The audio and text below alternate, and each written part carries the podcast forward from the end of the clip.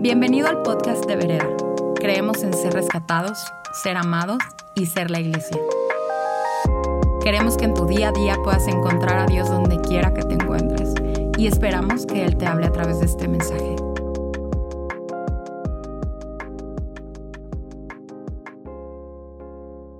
Hola familia Vereda, estoy feliz de estar aquí con ustedes y sobre todo de llamarlos familia, que de eso es de lo que vamos a hablar en este día.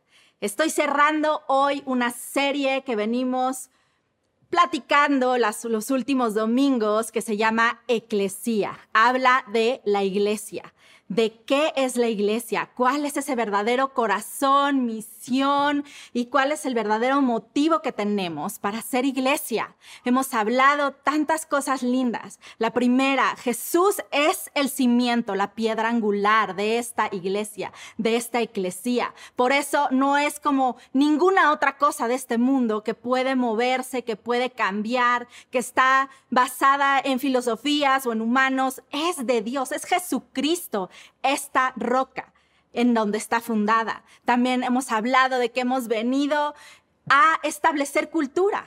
Estamos llamados a establecer una cultura, la cultura del reino de Dios. Y el ADN, el ADN de Eclesía tiene que ver con adoración, adorar en espíritu y en verdad, una adoración del corazón que no tiene nada que ver con formas, en dónde, sino es del corazón. Y hoy quiero hablarte de una verdad que va a envolver todas estas otras grandes verdades, porque en qué vamos a jugar con todas estas cosas que significan y que son eclesía. Estamos llamados en esta temporada, creo yo, a poder ver más de cerca las cosas que hemos hecho, que estamos encarrerados haciendo en la vida. Esta temporada nos ha llamado, nos ha obligado, forzado a hacer eso, a ver con lupa qué es lo que hemos estado haciendo y cuáles son esos verdaderos motivos, cuál es el corazón detrás de lo que hacemos y cómo no ver con lupa la iglesia lo que hacemos como iglesia, quiénes somos, qué es lo que está pasando. Y el día de hoy vamos a hablar de iglesia como familia, como familia, mi familia, tu familia. Estamos llamados a ser la familia de Dios. Voy a leer en este día una escritura y después vamos a orar. Quiero que oremos conforme a esta escritura. Dice en Efesios 1, 4. Incluso antes de haber hecho el mundo, Dios nos amó y nos eligió en Cristo para que seamos santos e intachables a sus ojos. Dios decidió de antemano, de antemano, adoptarnos como miembros de su familia al acercarnos a sí mismo por medio de Jesucristo.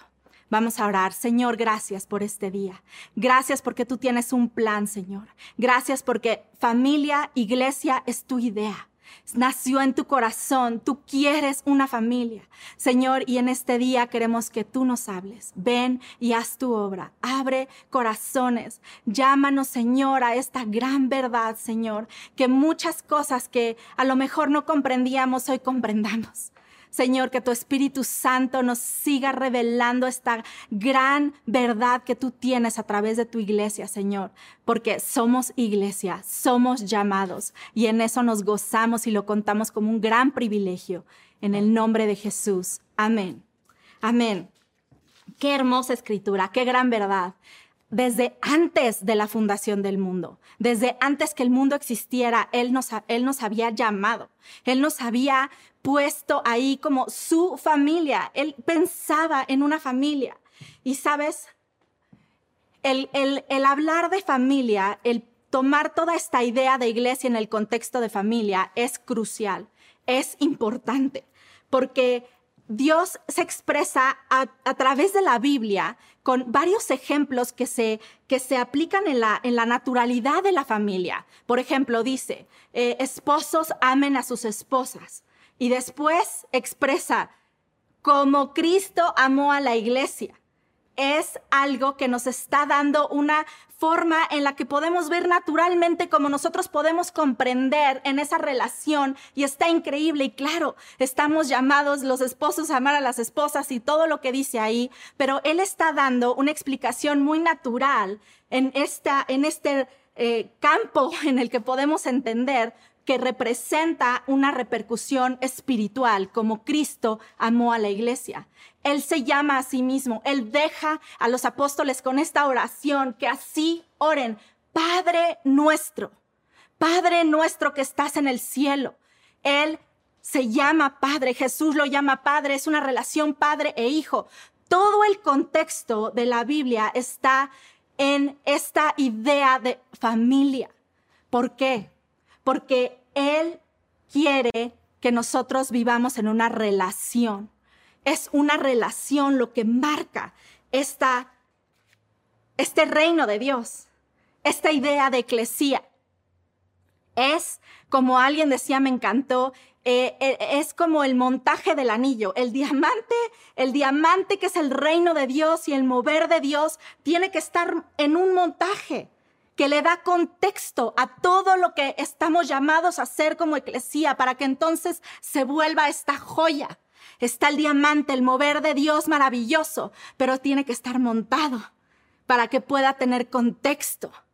Es este componente relacional en el reino de Dios, este componente de familia que nos une como humanos, que puede darle a esta mover de Dios sostenibilidad. Es lo que lo sostiene, esta, esta idea de relación.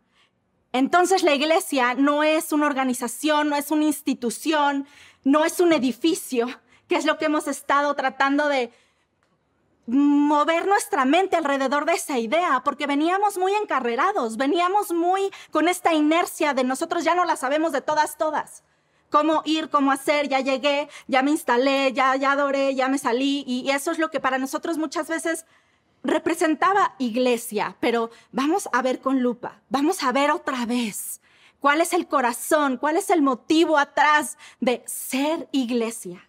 Y tiene que ver con familia. Estamos diseñados para vivir la vida juntos. Estamos diseñados para estar conectados unos con otros en una familia funcional, llena de amor y de aceptación. ¿Para qué? Para impulsar el destino de Dios en tu vida. Es para eso, para poder impulsar el destino de Dios en tu vida. Quiero que vayamos ahora a una, una parte de la escritura en donde es las primeras iglesias. Se están formando las iglesias en el, en el Nuevo Testamento, allí en Hechos. Son los primeros cristianos, muchas veces tiene como título esta parte de la escritura. Los creyentes empiezan a formar una comunidad. Y hablando de esto que Dios ya tenía planeado y nos adoptó como familia, teniendo esta base, vamos a ver cómo se describe la iglesia en estas primeras primeras ocasiones en donde los creyentes se están juntando para formar las primeras iglesias, porque quiero tocar algunos puntos importantes dentro de estas, eh, eh, eh, estas cosas que estamos llamados a hacer como iglesia.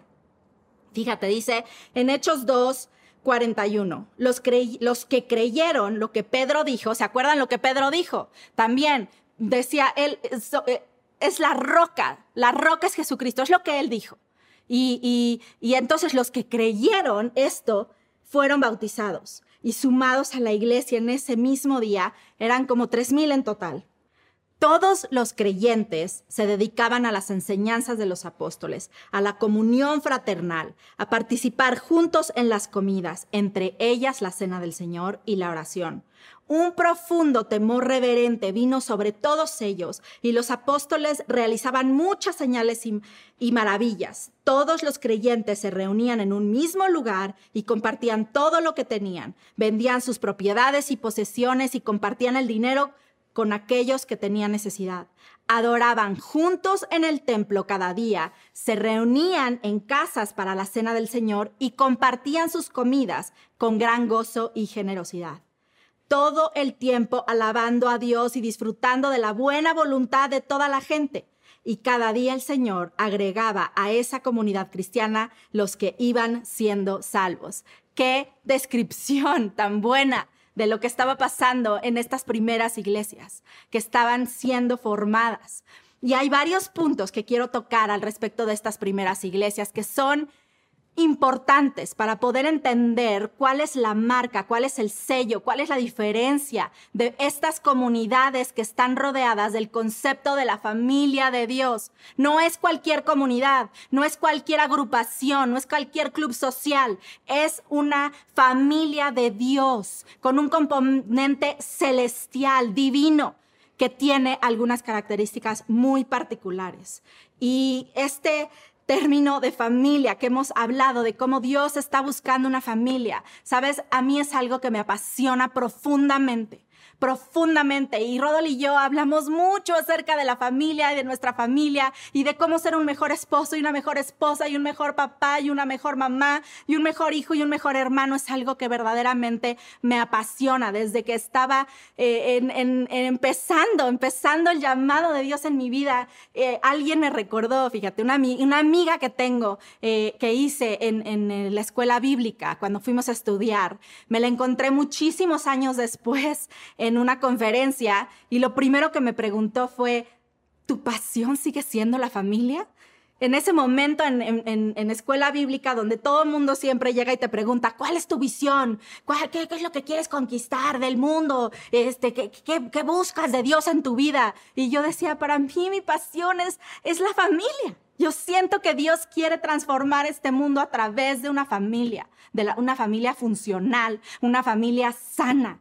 Y se dice muy claramente en el mundo natural, tú has escuchado de varios psicólogos y todo el mundo podrá tener un acuerdo común en que una persona, un ser humano que crece en una familia funcional, tiene muchas más posibilidades de poder llegar a ser un adulto mucho mejor y que tenga capacidades y que tenga eso, que se necesita para caminar en este mundo de una mejor manera. Vivir en una familia funcional es crucial para el desarrollo humano. De la misma forma, Dios nos da la oportunidad de ser insertados en una familia espiritual para poder caminar como adultos funcionales, como adultos maravillosos, magníficos, espléndidos, bien formados, completos, completos seres humanos espectaculares, caminando hacia nuestro propósito. Ese es mi primer punto. La familia de Dios produce seres humanos magníficos y maravillosos.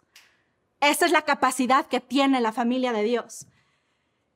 Hay una familia natural en la que todos nacemos y puede ser tu experiencia buena o mala, pero hay una opción, hay una cosa que tú puedes escoger que es el plan de salvación. Hay un plan de salvación, por eso, por eso leímos aquí en Efesios, a través y por medio de Jesucristo, que vino a darnos la opción de poder ser adoptados en esa familia.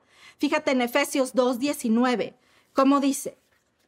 Así que ahora ustedes, los gentiles, ya no son unos desconocidos ni extranjeros, son ciudadanos junto con el pueblo santo de Dios, son miembros de la familia de Dios. Hay una opción ahora para nosotros para poder ser adoptados a una familia, a la familia de Dios, por medio de Jesucristo, pasar de un lado a otro. No es nada más una cosa que te tocó tú puedes hacer esa decisión consciente y voluntaria de poder entrar a esta familia de Dios. Y no pasa nada. Si tu experiencia en, la familia en la que naciste no es necesariamente buena, porque hay una familia espiritual que es buena. Y, y, en el Salmo me encanta cómo dice Dios que Dios ubica a los solitarios en familias pone en libertad a los prisioneros y los llena de alegría. Él se encarga de traer a sus hijos a esta familia, de atraer y darles la opción de pertenecer, de ser adoptados. Su iglesia tiene la intención de ser un lugar, una atmósfera donde haya amor, aceptación y que produjera madurez en lo natural y en lo espiritual para que las personas pudieran crecer a ser estos adultos maravillosos, espléndidos, funcionales, magnificentes, caminando hacia el propósito de Dios en su vida. Esa es la idea de Dios. gente que está ahí en un ambiente basado en me aceptan tal y como soy, soy bien recibido, soy bien aceptado y a través de un buen discipulado en amor puedan crecer en madurez, esos corazones tiernos crecer en madurez para poder ser lo que el mundo necesita. El mundo necesita este tipo de personas. Y estar en este ambiente donde frecuentemente hay adoración, hemos hablado del ADN de la iglesia, adoración, me regresa mi propósito, me ubica, me da dirección, me, me, hace participar para lo que fui creado, por lo tanto tengo propósito, tengo idea de lo que está pasando y puedo conectar con Dios, no me desubico. Estamos frecuentemente en adoración, frecuentemente escuchando su palabra. Eso esas dos cosas tienen la capacidad y el poder de construir la vida de una persona. Tienen capacidad de construir la vida de una persona. No sé en qué tipo de familia tú naciste. Y yo sé que, muchas veces las experiencias no son totalmente buenas, ¿no?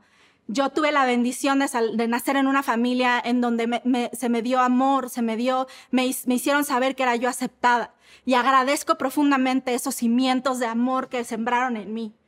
Pero quiero decirte que es gracias a que yo fui insertada por ahí de mis 14 años a una familia espiritual que, que, que, que la expansión de mi vida fue realmente lo que puede ser y que lo que yo soy ahora tiene que ver con la experiencia de mi familia, natural, claro, pero también y mucho por la experiencia de mi familia espiritual. El poder pertenecer a un lugar, el saber dónde es, dónde, dónde es mi tribu, dónde es mi manada, dónde es mi banda, que pueden estar ahí en mi esquina. Todo mundo necesitamos alguien en nuestra esquina que esté por nosotros, que esté orando por nosotros, que esté enfocándonos a Dios, que esté dándonos esas, esa, esa fe. Yo, yo abrazo tu fe porque la necesito en este momento. Es importante para nuestra vida. Y lo mejor de mi vida, te puedo decir, que ha sido en esta década, en donde encontré mi tribu, encontré mi manada. Ahora, quiero también decirte que a través de, desde mis 14 años hasta ahora, no todo fue color de rosa. No todo es color de rosa. Y yo te entiendo. Yo te entiendo si tú no has tenido una buena experiencia en la iglesia. En estas personas tú dices, ay, sí, que se oye muy bonito, pero vamos a hablar realidades. La realidad es que muchas veces no se siente así. Un, lugar de todo, pura aceptación, puro amor, pura felicidad. ¿Sabes qué? No se siente así muchas veces. La iglesia está compuesta por personas imperfectas. No estamos llamados a la perfección, está compuesto por imperfectos que están sirviendo a un Dios perfecto. Y en ese, en ese enjuague, en ese caldo, obviamente muchas cosas suceden. Yo quiero decirte, sí sé lo que es ser lastimado por la iglesia. Sí sé lo que es ser decepcionada sí sé lo que es también caminar a través de eso y permanecer conectado dentro de la familia. Sería absurdo, ¿verdad? Sería absurdo que un día un hijo llegue en una casa y diga, pues yo me largo de aquí. Sería absurdo. Es absurdo que una persona que acaba de casarse, que acaba de tomar el compromiso de ser esposo y esposa en una misma casa, un día diga, pues sabes que ya me enojé contigo, yo me largo. Nosotros hablamos de esto con las, con las personas que están a, a punto de casarse, en un prematrimonial. Y nos juntamos ahí a hablar acerca de qué es el matrimonio. Y Rodel y yo platicamos de esta experiencia cuando estábamos muy temprano en nuestro matrimonio y pues nos, nos peleamos, nos agarramos del chongo. Y, y yo muy fácil dice, dije, pues sabes qué, yo me largo, ¿no? Y ya andaba yo saliendo por la puerta. ¿Y sabes qué? Que él me volteó y me, me dijo, pues sabes qué, yo me quedo. Yo aquí me quedo. Y yo hice un compromiso contigo. Y los problemas los vamos a resolver de la puerta para adentro. Yo no sé qué tú vas a hacer, pero yo escojo quedarme. Y aquí me quedo contigo, para siempre. Me dejó, me cambió la vida me cambió la vida. Porque es que no, eh, ese compromiso de me quedo, a través de lo bueno, de lo malo, de lo alto, de lo arriba, de lo abajo, de todo lo que yo escojo contigo, agarrar ese compromiso y iniciar ese viaje que es personal, pero que escoge emerger al otro lado juntos y sin que nadie falte en el barco. Eso es algo sobrenatural y que solamente sucede en el contexto de familia. Es un, concepto en donde puedes aceptar tus errores y seguir adelante.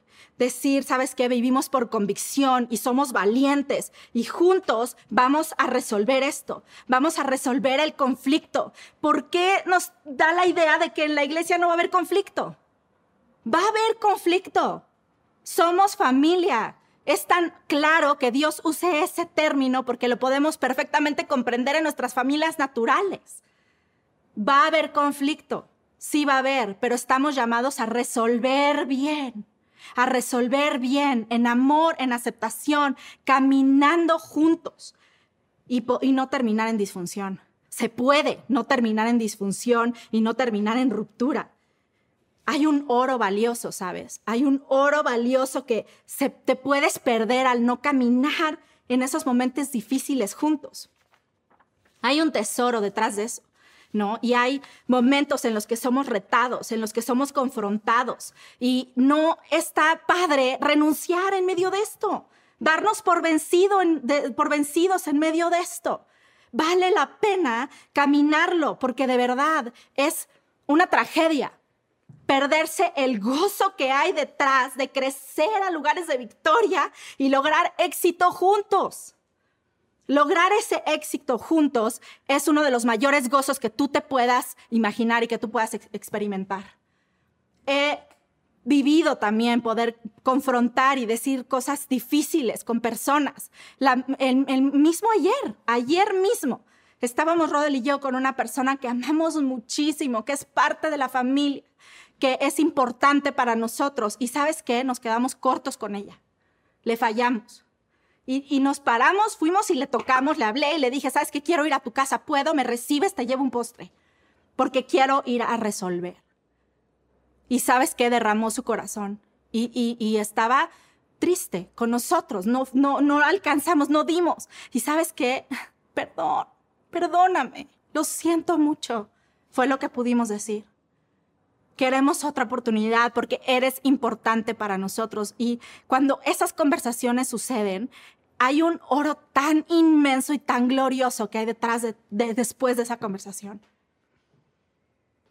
Es válido, es bueno que, que podamos experimentar eso como familia, estamos llamados a eso. En Hechos, mi segundo punto, habla acerca de una comunión. Hay un compañerismo, un compañerismo, pero este compañerismo eh, no es así, hay todos compañeros como en una escuela, no. Este compañerismo que habla aquí es una palabra en griego muy especial que se llama koinonía. Y koinonía tiene un aspecto que quiero que tú te enteres el día de hoy, importante. Es exclusivo de la familia de Dios, exclusivo de la iglesia de Dios. Tú puedes tener muchos amigos y hay muchos grupos en donde puedes disfrutar socialmente muchas cosas padres. Son divertidos, son disfrutables, que padre, es bueno, adelante. Pero hay un elemento que es exclusivo de la familia de Dios y es este, este, este compañerismo del que habla aquí. En esta versión dice comunión fraternal, dice compañerismo en otras, pero es una cosa del cielo que habla de compartir, de unidad, asociación cercana, intimidad, participación, pero hay una cosa que, se expresa como de, que usa la palabra cemento es como, es como fraguar, amalgamar las, las cosas en un cemento que se hace duro y no lo puedes separar. Es dura. Es junto de tal forma que la unidad no es como que tú y yo nos juntamos en una fila y ya vamos juntos. Es una cosa que incluye un amalgamiento, una sustancia una sustancia que va más allá de ti y de mí y de todos los humanos. se llama Espíritu Santo. Espíritu Santo es lo que amalgama este, esta comunión fraternal que está describiendo aquí y que es exclusivo de la iglesia cuando en, entre esas personas hay un elemento importante. El Espíritu Santo es reconocido, es amado, es obedecido, es declarado Señor de ese momento, de esa circunstancia. Esa es la diferencia. Y Tú puedes decir, ¿sabes qué? Yo estoy bien aquí con mis, con mis cuatro personitas, este, yo me siento muy bien aquí, cerquita, con mis cuatro gatitos, pero ¿sabes qué? Hay un elemento increíble que te estás perdiendo cuando tú abres tus horizontes a saber qué es lo que hay detrás de otras personas que están dentro de la familia de Dios. Yo sé que tú te has enfrentado también a veces a situaciones en donde te presentas en una reunión que organiza la iglesia y llegas y dices, oh, a mí nadie me cae bien aquí. Y a mí nadie me cae bien aquí, yo aquí con nadie me identifico. Yo te pido que le des una oportunidad a la iglesia, a esas reuniones, a, que te, a que busques. Yo busqué desde mis 14 años, busqué, busqué, busqué dónde, dónde era, dónde era mi tribu, mi clan, mi, mi dónde. Sí hay, sí lo encuentras, sí existe. Y hay algo tan impresionante, mis mejores amigos, mis mejores momentos, es a partir de que encontré ese lugar. Hay un lugar en donde tú perteneces. Y el compañerismo, es algo que tiene la capacidad en donde podemos estar firmemente unidos en una causa más grande que uno mismo. Una causa más grande que uno mismo. No hay nada más bello que ver una familia nueva y, hay una hermanita grande, un hermanito bebé que acaba de nacer y, y que esa hermanita grande le diga a los papás, ¿sabes qué, pa? Voy a hacer, mamá, voy a hacer todo lo posible para que esta bebé tenga la vida más hermosa que pueda tener. Imagínate tú ahí a tu chiquita de dos, tres años, una chiquita, y que vea a su hermanito nacer y eso se proponga en su corazón. Es una, un lugar en donde todos nos proponemos hacer y, y que estas personas tengan la mejor vida que puedan tener, la vida más hermosa que puedan tener dentro de una familia. Es la capacidad de compartir terreno común sin conflicto, capacidad de compartir terreno común sin conflicto, sí se puede. La capacidad de participar en una asociación que es unida y fusionada por una fuerza que se origina en otra dimensión, se llama el cielo. ¿Sabes? Suena casi perfecto para ser verdad. Y, y es que está compuesta por imperfectos. Pero es verdad, es real es sobrenatural y es crucial para que el reino de Dios avance en esta tierra. Es crucial. Otra cosa que quiero decirte que me encanta, escogí, escogí hablar de esto último rápidamente. Ah, de, cómo se expresa aquí en esta, en esta parte de hechos, ¿no? Y, habla de adoración, y claro que sí, estamos llamados a adorar, como, como hemos hablado los pasados mensajes.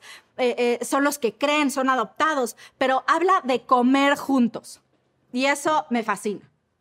Eso me fascina, porque comer juntos la verdad es que una familia está marcada por, por, por esa, esa, capacidad de partir juntos ambos el pan natural y el pan espiritual. Hay algo que sucede que se sucede cuando te sientas a compartir el pan natural y espiritual. No hay nada en este mundo que pueda disfrutarse más, más que ver a una familia compartir, a un grupo de personas disfrutando una buena comida, una buena bebida, ahí en una atmósfera, conversación, conexión y esta, este sentir de contentamiento, porque compartimos algo juntos. Es algo que es, es sobrenatural. Y aquí lo, lo menciona en Hechos, ¿no? Y dice varias veces, ah, ya se me perdió Hechos, espera. Dice que compartían en un mismo lugar, compartían comidas, compartían sus comidas con gran gozo y generosidad. En otra versión dice con sencillez de corazón, con alegría y sencillez de corazón. ¿Sabes qué? Es que es que necesitamos tomarnos la vida a veces un poquito menos, ya menos en serio. No hay nada más padre que reírse, reírse de algo, estás pasando algo horror, te ha pasado que estás llorando con todo, así que ya no puedes de las lágrimas y de repente alguien dice algo que te hace reír. Y, cambia todo. en los peores momentos vale la pena con quién reírse. Y es algo que yo he experimentado en esta familia de Cristo, en esta familia espiritual. Y yo deseo eso para ti. Deseo eso para ti porque ahí está la plenitud. La compañía, el estar juntos, es algo que hace una gran familia de Dios. Gran familia de Dios. Estamos en un momento difícil, porque qué casualidad que eh, voy a mencionar esto de comer juntos y, híjole, pues ahorita no se puede, ¿no? Pero sabes qué, yo creo que es importante en esta lupa en la que estamos viendo de qué se trata la iglesia. No es que no está de más que está pasando en este momento. ¿Realmente vamos a conseguir esto cuando se reanuden los servicios? ¿Realmente vamos a conseguir esto cuando se abra la iglesia y se abra el edificio? O podemos empezar a cultivar con lupa qué es lo que significa realmente. Dice, se reunían en el templo, pero se reunían en casas, compartiendo el pan espiritual y el pan eh, natural. ¿Qué, te parece que invites a alguien al servicio del domingo? Todo el mundo nos estamos viendo con ciertas personas. Invita a alguien al servicio del domingo y vamos a partir ahí un pancito dulce, un café y vamos a ver, vamos a discutir lo que se está hablando ahí. ¿No? es algo que realmente vas a hacer. ¿Por qué no empezar hoy con esa idea de comunidad, cultivar esa comunión? Fomentar esa comunión, esa comunidad empieza ahora. Aún con estas circunstancias, fomentar, fomentar esa idea. Rodol y yo soñamos con que cuando podamos abrir las puertas del edificio de la iglesia, podamos tener tan engranado este concepto que sea sencillo, que sea obvio, que sea natural. Y sabes que soñamos con un lugar en donde se preste a poder compartir más como familia, historias, comida, cosas que se mencionan aquí. Es difícil en este tiempo para todos nosotros, pero estamos llamados a hacerlo ahorita. Estamos llamados a hacerlo ahorita. Y quiero terminar con esto. Quiero terminar con esto. Yo no sé cuál ha sido tu experiencia en la iglesia. Yo no sé qué ha sido tu caminar, pero quiero verte a los ojos en este día y como una persona en la que Dios me ha dado el privilegio de representar. Quiero verte a los ojos y quiero pedirte perdón. Quiero pedirte perdón por si hay alguien que te ha lastimado, que no te hizo sentir aceptado, que no te hizo sentir amado no, no representamos bien a veces. Pero el deseo de Dios es que tú seas incluido. Y vale la pena darle otra oportunidad. Quiero dejarte con este videito, una caricaturita que me compartió mi hija Doménica y, luego voy a regresar a decirte algo. Si tú fuiste alguna vez este puercoespín y no te pusieron ese regalito con los eh, cosas de unicel en tus espinas y te abrazaron. Quiero decirte que la iglesia está, el corazón de Dios está supuesto a hacer eso y quiero que en este día tú regreses. Y tú te acerques a ese corazón y puedas captar esta realidad grande y poderosa que es crucial para tu vida y para tu caminar en Dios. Y vamos a orar. Vamos a orar en esta en este día, a la hora que estés viendo este servicio, solamente quiero decirte que Dios te escucha, que Dios te ve y sobre todo, si tú quieres en este día ser incluido en la familia de Dios, quieres ser adoptado por este Dios maravilloso y caminar en un propósito eterno en Él, quiero invitarte, quiero hacer una oración contigo y quiero decirte, eres bienvenido, eres aceptado, eres amado. Vamos a orar. Señor, te doy gracias por todas las personas que están viendo en este momento. Señor, gracias porque tú sanas heridas, cubres corazones, cubres multitud de faltas, Señor. Gracias por este propósito glorioso de tu iglesia, de, de, abrazar, de amar, de hacernos crecer hacia el propósito eterno que tú tienes para nosotros. Gracias porque en este día, Señor, regresamos. Nos conectamos con esa idea de familia. Somos familia y queremos vivir como eso, cerca de ti. Tú no viniste a salvar clientes, tú viniste a salvar hijos. Gracias Dios porque hoy somos tus hijos y yo clamo Dios por todas estas personas que en este día tienen en su corazón el deseo de incluirse a tu familia, Señor. Tú los ves, tú ves su corazón. Gracias porque tú reconoces su oración sincera de decir, Dios, estoy aquí. Estoy aquí y quiero ser incluido. Yo creo en ti. Úneme a esta comunidad de los que creen y comen juntos y tienen este compañerismo. Yo quiero. Señor, gracias porque tú tienes y un corazón para todos y tú incluyes a todos. Señor, te bendecimos en este día en el nombre de Jesús. Vamos a adorar. Amén. Esperamos que este mensaje haya aportado mucho a tu vida. Puedes buscarnos en redes sociales como vereda.mx. Gracias por escuchar y te esperamos en nuestros servicios del domingo.